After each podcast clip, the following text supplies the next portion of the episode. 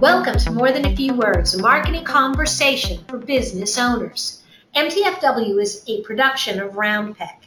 This is Lorraine Ball, and today I'm talking to Peter Wolfgram about web design. Hey, Peter. Hi, Lorraine. Peter, this afternoon we are going to talk about kind of how people can plan out their web design project and maybe save some money along the way because everybody loves saving money. They sure do. So, you kind of, you and I were talking about this, and you sort of identified five key points that people could kind of use to sort of manage their costs. And the first one you really identified was choosing the right approach. What did you mean by that? Yeah, so what I say uh, by approach is how you take your web project and begin to organize it. You may not, you may have a current site and it may, you know, you might be able to get a couple more years out of that, or maybe you've got some immediate needs that uh, are going to require much more drastic actions, and there's different approaches for some of those needs. So identifying your needs and the, the matching approach, and there's a couple that um, I can just maybe float out there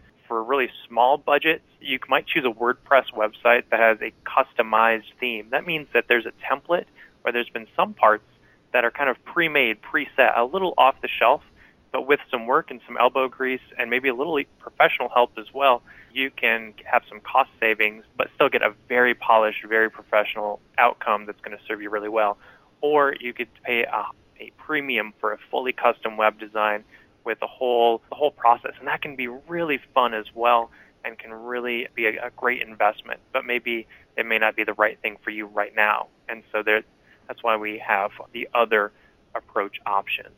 So really, when you kind of step back and look at this whole thing, the first decision is very similar to what you might make as a car starts to get old. Is it worth investing a little bit of money to keep it running a little bit longer? Or is this the time to replace it with a whole new model?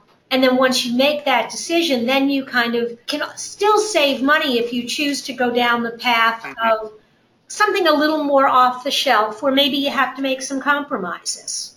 Yeah, that's definitely right. It's about identifying your needs and maybe even setting some priorities. Which kind of leads us to the next point that you had, which was spend wisely. Because if you have a fixed budget, maybe you have to make compromises or choices, and you identified some things that you really thought needed to be top priority, no matter which way you went. Right. No matter what you're doing, you're going to be making some trade offs and maybe compromises, but I think that there are some foundational items that you really cannot go without as you're planning a new web design or web design updates.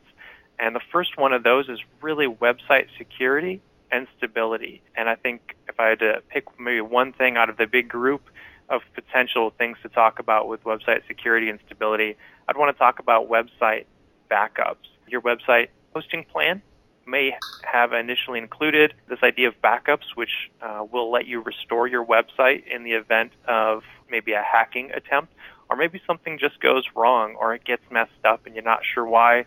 Don't you want to have that security net of being able to roll it back to last week? You know, we've had that unfortunate situation where a client was hacked or their server crashed and they want to restore to an earlier version. And because they weren't backing the site up regularly, there really was nothing to restore back to. Yeah, that's correct. You can either, uh, in the event of something uh, like a hacking or a hacking attempt, you can either spend quite a bit of money attempting to clean up, and there are services out there that will uh, essentially clean or sweep your website for you, but that's still no and they provide their own guarantees, but that can be expensive. And if you've got the option, why not go back in time and restore from a previous point? Now, backups do come with their own, typically a, an additional subscription cost, and there's different levels and options there too. But I think that's a foundational item that if you're not already spending and investing in a backup plan, then you should be, uh, even before you start budgeting for other stuff. So let's let's assume that you've put in your budget for your backup and for your enhanced security, and now you got to start thinking about upgrades. What kind of mm-hmm. upgrades should people be thinking about? I think that photography is really something that it's also kind of a foundational item as well. Visuals on the internet are incredibly important. That's going to make your website shine or, or if you're lacking visual resources, it's going to make your website really dull, whatever your web designer has done uh, in addition. So I, I put photography as kind of an upgrade in the sense that backups and other things might become first, but I really think that business, businesses should really budget in a serious way for assistance from a photographer, whether that's someone in house that they uh, work with a lot, or whether that's just a relationship that they maintain with somebody uh, who's a third party. Making sure that you've got great photos of your facility, uh, like a picture of the exterior of your building, even if it's not exciting, that can really help put a physical face to your brand, but then also really attractive photos of, of your staff or your core leadership as well.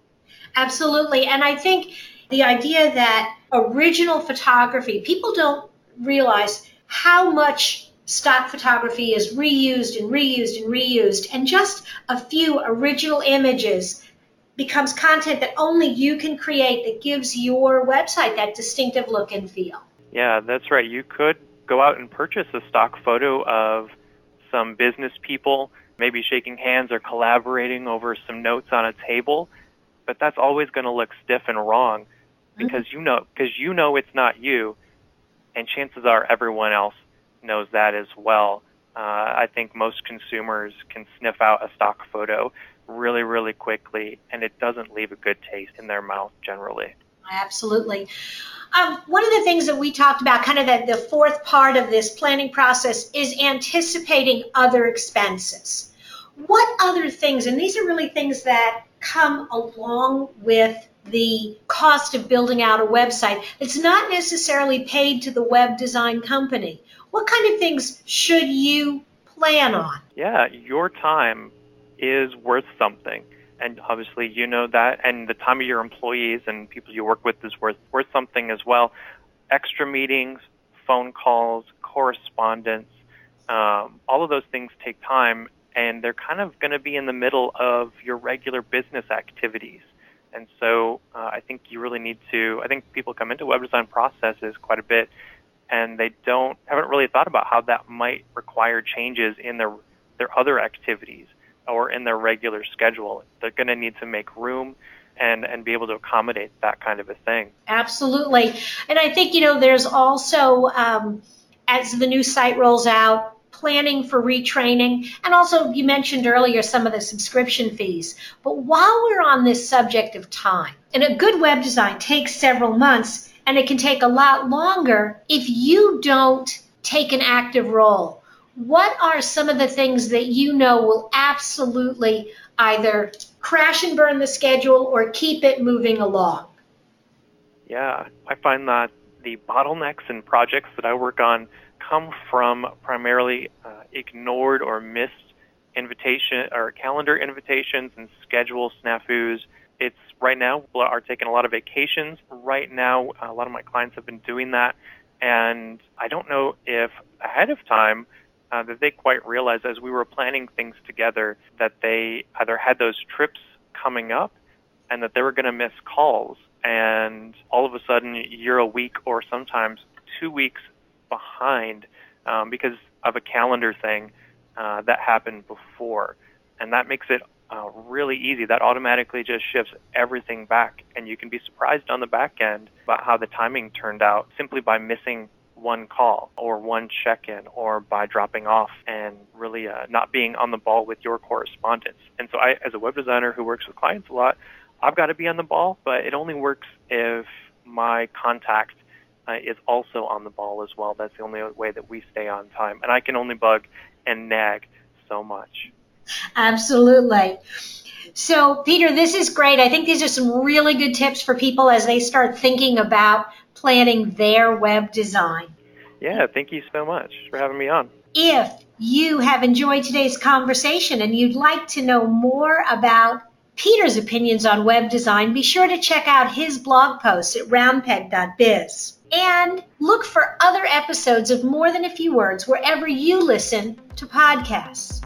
This is Lorraine Ball, and this has been another episode of More Than a Few Words. Thanks for listening.